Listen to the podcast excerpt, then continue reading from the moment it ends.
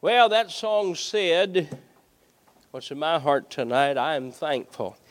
You know, when you come through a trial, you ought to hit the amen button right there. We got to talk to Facebook, and, and they got smiles and thumbs up and hearts and angry and all of that. They got to put an amen button on there. And uh, uh, if I if I could, I'd put that emoji on there with that fellow running just fast as he can. In fact, Brother Tyra, you're probably in the parking lot. You can get out, run around your truck for me right now, and uh, that's how I feel. And I'm thankful for God's goodness. You get through the trial, and you look back, and boy, sometimes you think, "I'll never get through this valley." we we, will never be back together again. We'll never have our church. It'll never be the same. Boy, you get through the valley and you look back and you realize God's been good to us. And He's been mighty good. And I'm grateful for that. And uh, boy, I don't want to ever advertise for the devil. I want to advertise for the winner. I'm glad to be an advance agent for the winning side. Open your Bibles tonight to Second Chronicles, the Old Testament book, Second Chronicles chapter 34. Thank you so much, family, for singing tonight. I appreciate that. Uh, you bless my heart. I'll tell you, I am grateful for your faithfulness and the practice and preparation and the good songs. Second Chronicles chapter 34. I'm preaching tonight on the subject, the only hope for a lawless society. The only hope for a lawless society. What we're seeing in America tonight does not have to be. It did not have to happen. Uh, it did not. When uh, uh, folks do what they want to do rather than what's right to do, it never brings joy, happiness, and unity. It always brings division. Second Chronicles chapter 34, if you have your Bibles, let's look at verse number 18. The Bible says that then Shaphan the scribe told the king, saying, Hilkiah the priest hath given me a book and Shaphan read it before the king, and it came to pass when the king had heard the words, notice his three words now, of the law. When he heard the words of the law, they had a book, and when they read the words of the law, that he rent his clothes. That was a sign of repentance. That was a sign of shame. That was a sign of humility before God. And the king commanded Hilkiah and uh, Ahikam, uh, the son of Shaphat, and Shaphan, and Abdon, the son of Micah, and Shaphan the scribe, and Asaiah, a servant of the king's, saying, Go inquire of the Lord for me. Now, first of all, he falls on his face after hearing the word of God and he begins to repent in shame and embarrassment of their sin. Now, I want you to go to verse number 30. Second Chronicles 34 and verse number 30. Then the king sent and gathered together all the elders of Judah and Jerusalem and the king went up into the house of the Lord, and all the men of Judah, and now notice, and the inhabitants of Jerusalem,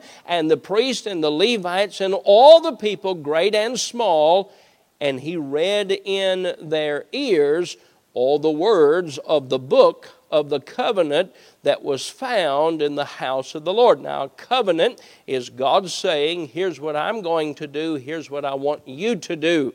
We're going to make an agreement, we're going to make a covenant. Look at verse 31. And the king stood in his place and made a covenant before the Lord to walk after the Lord and to keep his commandments and his testimonies and his statutes with all his heart and with all his soul to perform the words of the covenant which are written in this book. And he caused all that were present in Jerusalem and Benjamin to stand to it, and the inhabitants of Jerusalem did according to the covenant of God. Now, what he's doing here, he's having an invitation. He personally has committed to be obedient to the law that they've read. He is uh, uh, committed to the covenant, his part of the covenant. Now he said, If you'll join me, I want you to stand. And the Bible said the people uh, stood. Now look at verse 33. And Josiah took away all the abominations out of the countries that pertained to the children of Israel and made all that were present in Israel to serve, even to serve the Lord their God, and all his days all his days they departed not from following the Lord, the God of their fathers. the only hope for a lawless society. Heavenly Father, as I preach tonight, I pray that you'd fill me with your Spirit. Use your word in power. And I pray, Lord, that your will be accomplished tonight. In Jesus' name I pray. Amen. Now, the context of this chapter is what makes the chapter an important chapter. It makes this event like a light that shines out of darkness. Josiah is the king at just age 8 when we begin reading in Second Chronicles chapter 34. Before King Josiah was Amon. But Amon wasn't the king very long. He was the son of Manasseh, who was the king before him. Now, many say, and most agree, that Manasseh was the most wicked king of Judah. He was the most wicked, and he reigned for 55 long and disastrous years. Manasseh promoted idolatry. Idolatry is to worship anything you want to worship. He had pagan temples built, telling the people, I want everybody to do what everybody wants to do. He even sacrificed one of his own sons in the fires of Molech. God had forbidden that, of course, but he's so wicked in desiring to please the people chose the most wicked of the gods that they imagined, and he offered his own son, one of his sons, in the fires of Molech. Most believe that it was Manasseh that martyred the prophet Isaiah. It is said that Isaiah, and of course this is mentioned in Hebrews chapter 11, sawn asunder. It is said that Isaiah was inside a hollow log when Manasseh ordered for him to be sawn in two. And that's how the prophet of God died. Manasseh was a person and promoter of sin and wickedness in the land. It was a day of sin, it was a day of division, it was a day of crime, it was a day of lawlessness. It was a day that you did not want to be in Judah. When Manasseh dies, Josiah becomes the king. He inherits the throne. And there's several things that lead up to what we read in chapter 34 I think are important. The first thing that David did was he said, I want to, I want to be a king like my father or forefather, King David. God blessed David, our forefather, and I'm going to go back to being what my forefather David was. So, whatever David had done, Manasseh, I'm sorry, not Manasseh, Josiah copied. Josiah did exactly, and it would do us good if we would go back to the founding fathers and their love for the scripture and to go back, not try to find something that we disagree with, but see their character, see their integrity, see their faith in God, and say, that's what kind of a nation we want. We're going to go back to the behavior of our founding fathers. That's what David, uh, that's what Josiah did.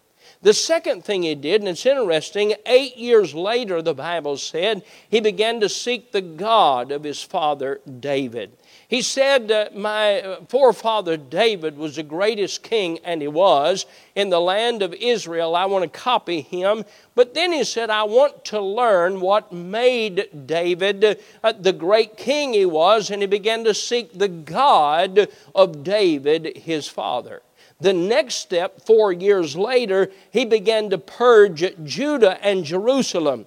He broke down the altars and the false gods. He took away the groves. He took away the pictures that they had made of stone uh, of their false gods, and he destroyed them and he made them into dust. But he didn't stop there.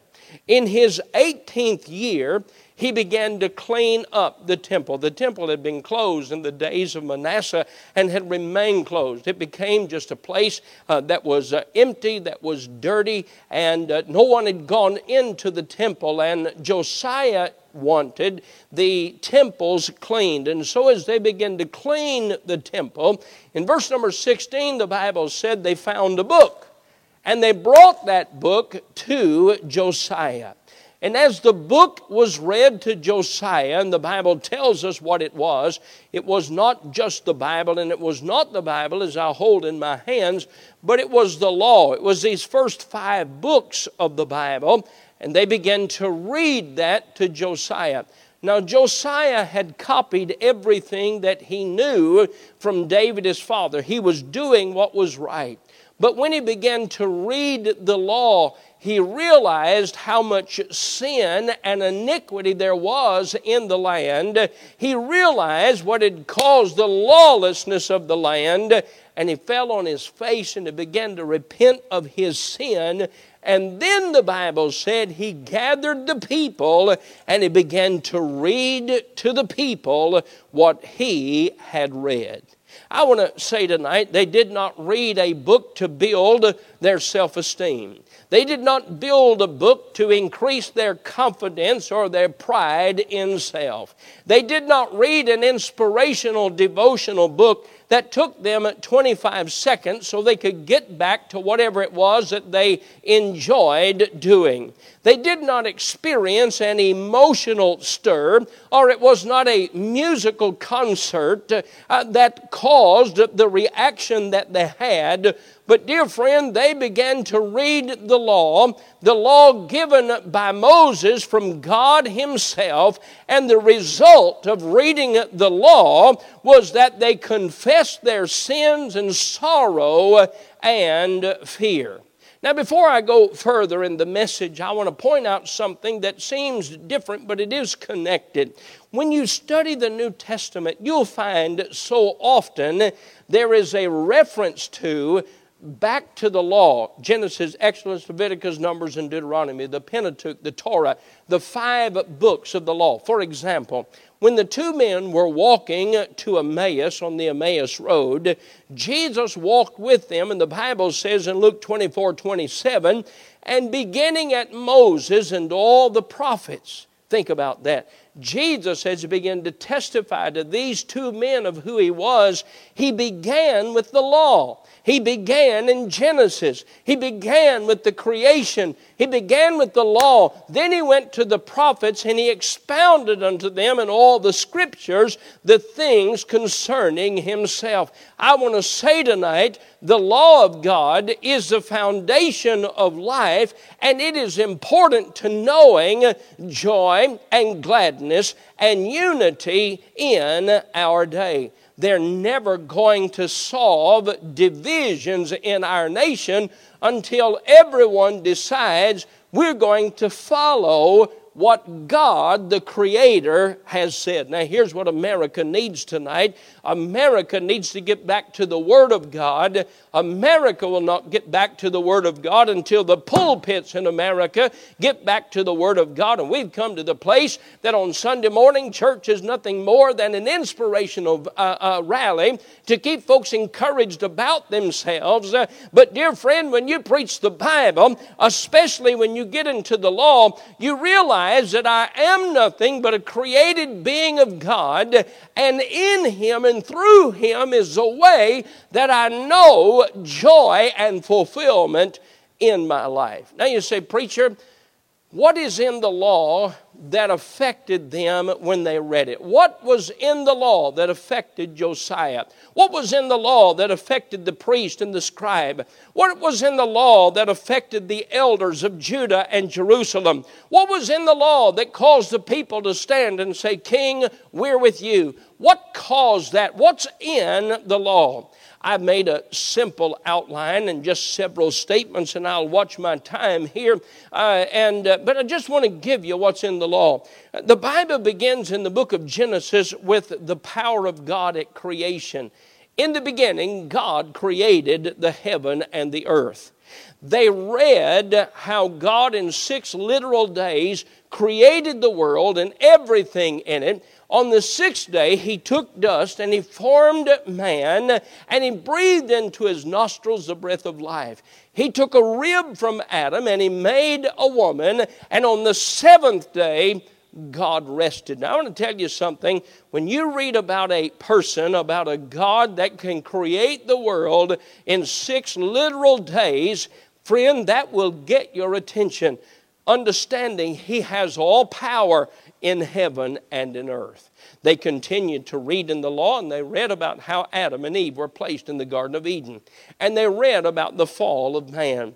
The sin that Adam committed was not an abomination as listed in Second Chronicles. It wasn't an abomination of immorality. It wasn't a murder. What Adam did was disobey God. He ate of the tree that God told him not to eat of. And so sin was defined to them. Anything that is against the Word of God is sin. Now, we live in a day we dress up sin, we give it a good name, and if it's really bad, we call it a disease and we create a medicine for it and we excuse all of that behavior. God said disobedience to me is sin. They saw the curse of sin. Uh, they, it was explained to them why there were thorns uh, among uh, the roses, thorns uh, and nettles among the flowers. Uh, they learned of the curse of sin. Uh, they learned that the ground ground was cursed and Adam's work became difficult. Uh, they learned about the pain of childbearing. They learned of the curse of sin. As they read through the law, they read about the family. Of course, they read that God made man male and female. And that's all. Two sexes, that's all God made. God defined, God designed marriage, a man, a woman, and then God blessed them and gave them children.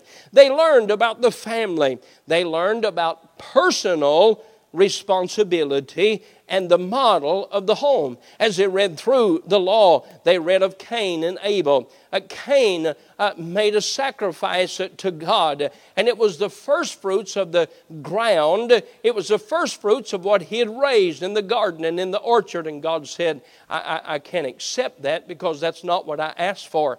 Uh, you you uh, don't go under the merit of your father or your mother. You make your own choice, Cain, and uh, your offering is rejected. I can't accept that. The offering I ask for is a blood offering.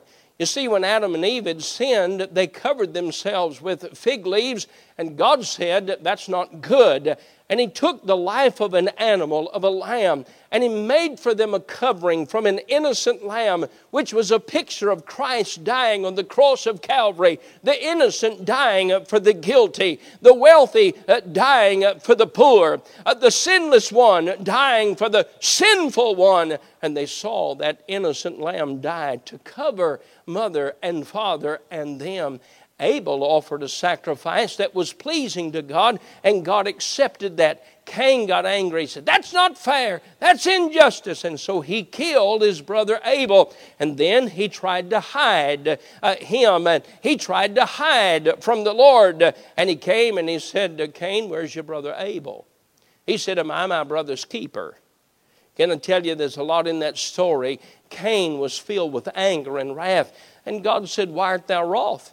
You did what you wanted to do. You gave the sacrifice you wanted to give. You killed your brother. You've, you ought to be happy. Why art thou wroth? I tell you why he was angry. And these folks in Second Chronicles 34, they're reading the law and they realize what made Cain angry was his disobedience. What made Cain wroth was his rebellion against God. What made Cain wroth, it didn't satisfy Cain once he had killed his brother. He became personally responsible and later he cried, Lord, my punishment is greater than I can bear. They read in the law. That's not all. As they continued to read in the law, they read of the days of Noah. And uh, the Bible said that the sin and iniquity came up before God, and it repented God that He'd even made man. And He announced that there would be a flood in 120 years, and He would take the life of every man that would not get on the ark.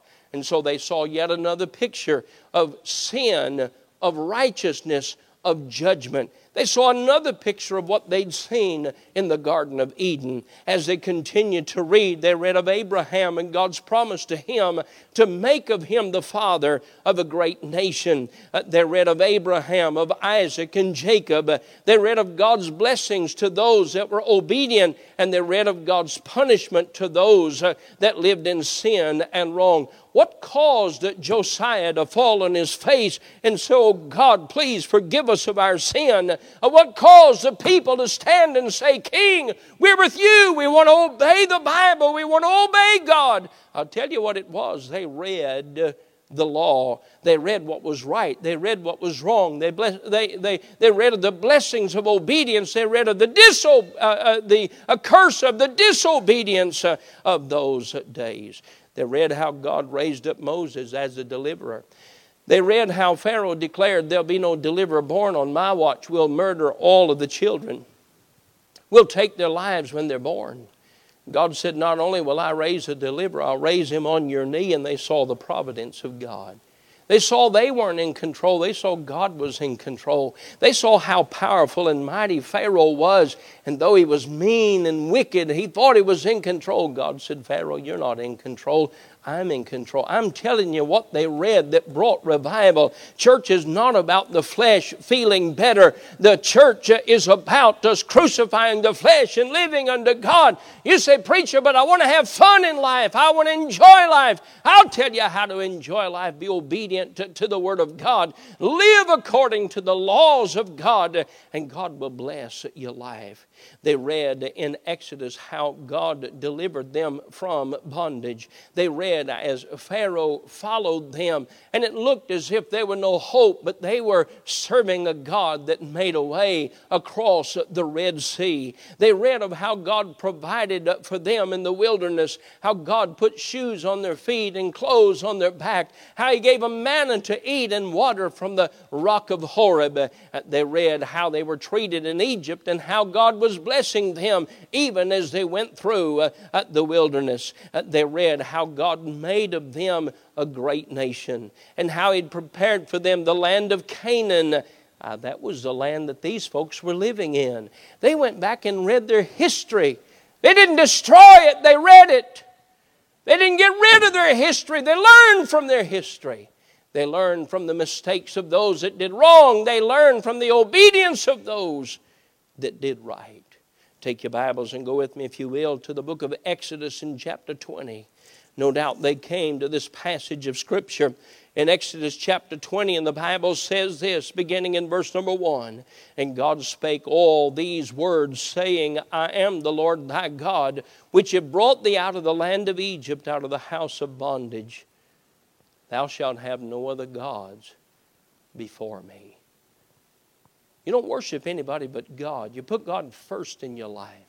You recognize He's the giver of life, He's the giver of eternal life. You realize God is a provider of all that we have. God is the creator and sustainer of the earth. And we're to worship no one. Who in the world would want to worship somebody that lived and died and they're still dead? He said, Worship the God of eternity worship the God whose Son died on the cross for our sin. But not only did he die, he rose again from the grave. He ascended to heaven. He's coming back for his own. Thou shalt have no other gods before me. Verse number four Thou shalt not make unto thee any graven image or any likeness of anything that is in heaven above, that's in the earth beneath, or that is in the water under the earth. Uh, thou shalt not bow down thyself to them nor serve them. That's what had happened in the land of Judah. That's why there was so much lawlessness because Manasseh told them, Worship anybody you want to worship. Faith is important, but you just put your faith anywhere you want. Josiah said, Oh no, there's but one place to put your faith. There's but one person to worship, and that's the God of heaven. Notice what he says says in verse number seven, Thou shalt not take the name of the Lord thy God in vain, for the Lord will not hold him guiltless that taketh his name in vain. By the way, that wasn't just for the people of Second Chronicles 34, that's for you and that's for me. We're not supposed to take God's name in vain. We're not supposed to worship an idol or an image that replaces God. We're not to worship any anyone but the God of heaven. That's for me today. You understand when we look at the behavior of the world and we look at what we're supposed to be doing and we realize how far apart that we are, we fall on our face before God and we realize uh, that God would be justified to judge us even now in our disobedience. Uh, God has the right to bring America to its knees. God has the right to end uh, the sovereignty of our nation. God has the right to make us slaves as He did Israel to the Babylonians. God has the right to do that tonight. Oh, how we need to realize our sin and iniquity in our nation. The Bible says in verse number 8 remember the Sabbath day. Notice what He said to keep it holy. Verse 12 honor thy father and thy mother, that thy days may be long upon the land which the Lord thy God giveth thee. Thou shalt not kill. Thou shalt not commit adultery. Thou shalt not steal. Thou shalt not bear false witness against thy neighbor. Thou shalt not covet. And the Bible says that they read the law, and no doubt as they began to read what God said was right and what God says was wrong, conviction fell, and they came under the shame of their sin. They read in the book of Leviticus how God established a, priest, a priesthood and how they were to be a holy people, how they were to be an example, how God wanted them to have fellowship with Him. They read of God's special blessings promised to them through obedience. They read of the warnings God gave them against disobedience. And He told them, Here's what I want you to do once a year. I want you to come to these mountains and I want you to read as instructed in Deuteronomy. I want you to read a blessing and I want you to read a cursing. I want you to read an act of obedience and what God will do to bless it. I want you to read an act of disobedience and how God would curse it. No wonder they fell on their face. They didn't have a rock and roll show. Uh, they, they, they didn't have a feel good sermon. Uh, they, they, they didn't have something that patted them on the back. Friend, they began to read the book. Boy, it brought conviction. They read of the Constitution God gave them to their nation through Moses, as recorded in the book of Deuteronomy. They read of their experiences of the snakes in the wilderness and how their complaining caused the poisonous snakes to come out and people began to die. Moses cried to God. No wonder they got the priest and they said, Go inquire of the Lord. They saw what the people did when they began to die of the poisonous snake bites, and they said, Moses, what do we do? God said, Moses, I want you to make a serpent and I want you to put it on a pole. And they have to look to that serpent, and if they will, they'll be healed. Later, John, in the book of John, the Bible would say, And as Moses lifted up the serpent in the wilderness, even so must the Son of Man be lifted up. And he said, If I be lifted up, I'll draw all men to me. They read of those experiences of their sin and the punishment. They read of the experience of the water and the manna. They read of the ways God protected them, guided them, and gave them miracles. I believe fear came when they read of the flood. For too long in America, we have denied the God of creation. We have taught people that they're the result of evolving from a lower animal life. Friend, that's not true. That's a devil's lie. The Bible says you and I are created in the image of God. We're not evolved from a lower animal life. You're important. Every person that God gives life to is important. Every person, everyone. You're not an animal. You didn't evolve from an animal. You're God's created being. You want to find peace? Worship the Creator. You want to find satisfaction within your soul? Look to the God of heaven and say, God, thank you for giving me life, for being my Creator. For too long, we've permitted and promoted that people live without moral guidelines and guardrails. We have promoted immodesty, immorality, and then abortion on demand. Rather than promoting what God says about male and female and about marriage and married moms and dads having children and children growing up in the nurture and admonition of the Lord, we have said just live any way you want to live. In fact, we'll give you money, we'll pay for your immorality. The more children you have, the more money we'll give you. We've taught, we've trained folks to live in immorality. No wonder there's lawlessness in our land.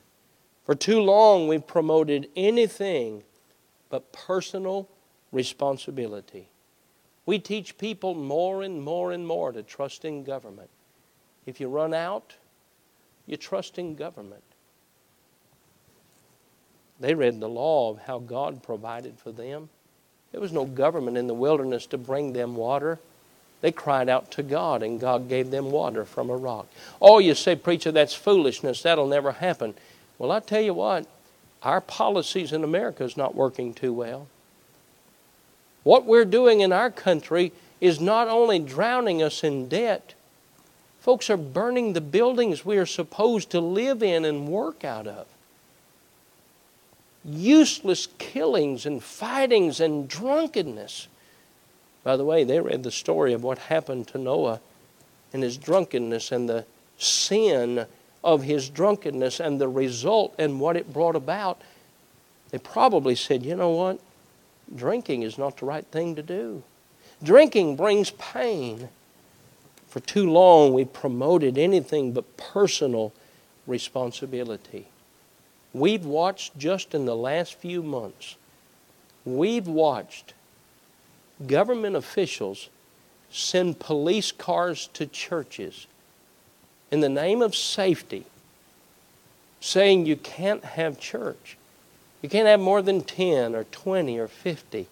And yet, the very same people are promoting protesters, marching with them, speaking to them a few weeks ago stopping the church, publicly criticizing the church, and promoting the protesters. One said out west, these folks are patriotic. They're not patriotic. There's nothing good and right that comes from looting and cursing and swearing and burning and destroying. Folks, hear me well. The only hope we have for a lawless society is the law. We've got to get back to Genesis, Exodus, Leviticus, Numbers, Deuteronomy. But, but, but you say, preacher, that, that, that old Bible says homosexuality is wrong. That's exactly right. That's exactly what it says. But, but, but, but preacher, it's such, a, it's such a controlled life. How's life going now, folks, in their homes filled with fear?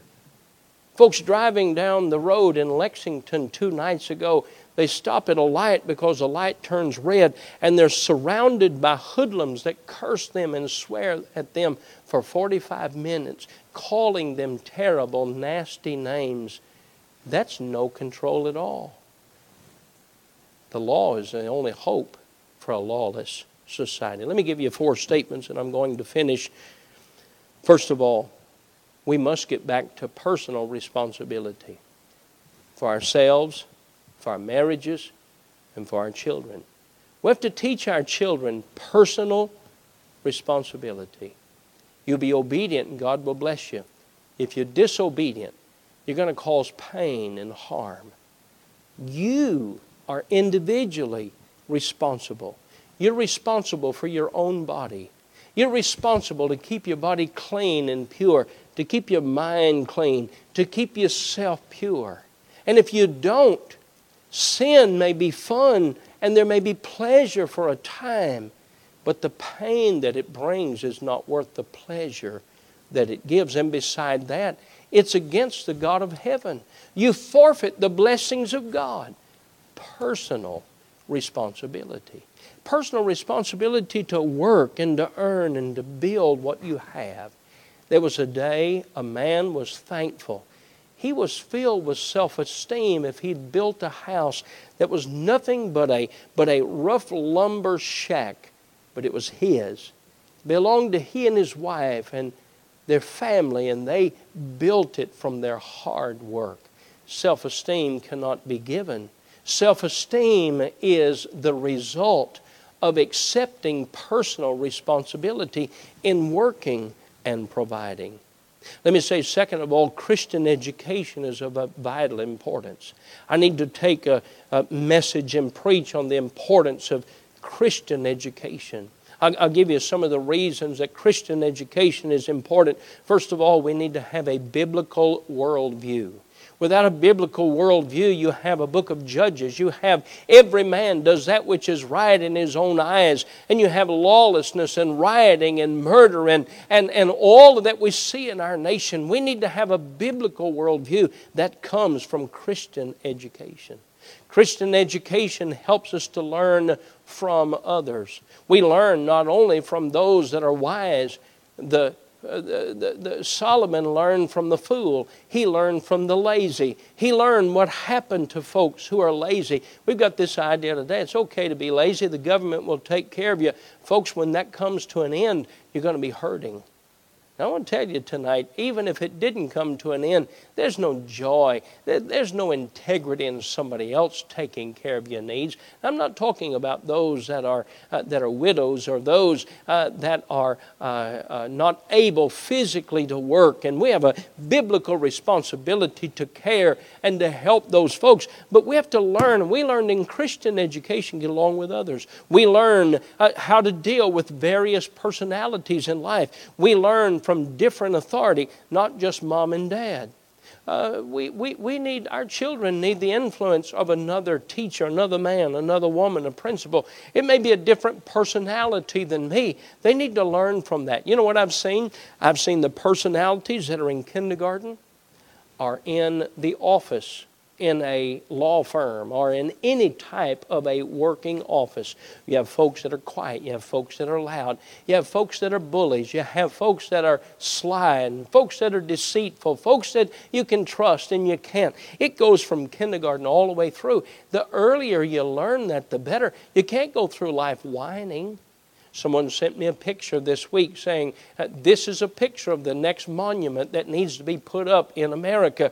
And it's a picture of a pacifier. What you use for a whining child, for a crying child, you put that in their mouth uh, to make them stop crying. Folks, listen to me. We have to learn to get along with one another. And we can when we open the Word of God. You take, for example, the 12 disciples who came from different backgrounds and came from different places of work. And and yet they came together and they served Christ. How could all those different personalities get along? I'll tell you how. They followed the truth, they followed Jesus, and law brought unity, and law brought uh, productivity.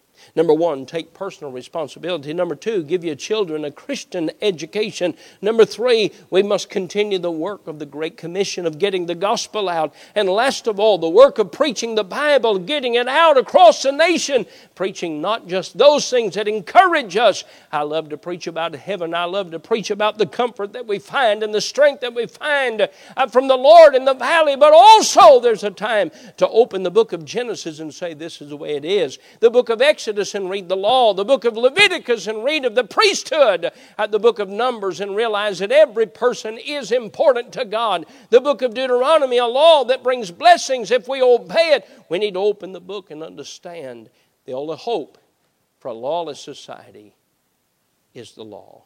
My heart is broken for my nation tonight. I hunger for my nation to come back. Where does it begin? Begins with leadership begins with leadership in the church, begins with leadership in the home, begins with leadership in the government. May God give us more. And there are some and an increasing number. That's why the spiritual warfare going on like it is. There are those not ashamed to call in the name of Christ and direct others to the Word of God. We need more of it. As my wife comes to play the piano on the invitation song, I ask you tonight what is it that brings unity in your home? I tell you what it is it's the law. It's the, it's the law, the order that God has established the home on. When dad fulfills his role and mom fulfills his role and the children are yielded to their role, the home is a peaceful place. I've said often, growing up in our home, it was always a place of peace, and dad was willing to go to war to keep it. Sometimes he did. But it was a peaceful, happy place. Folks, law and order comes from the Word of God.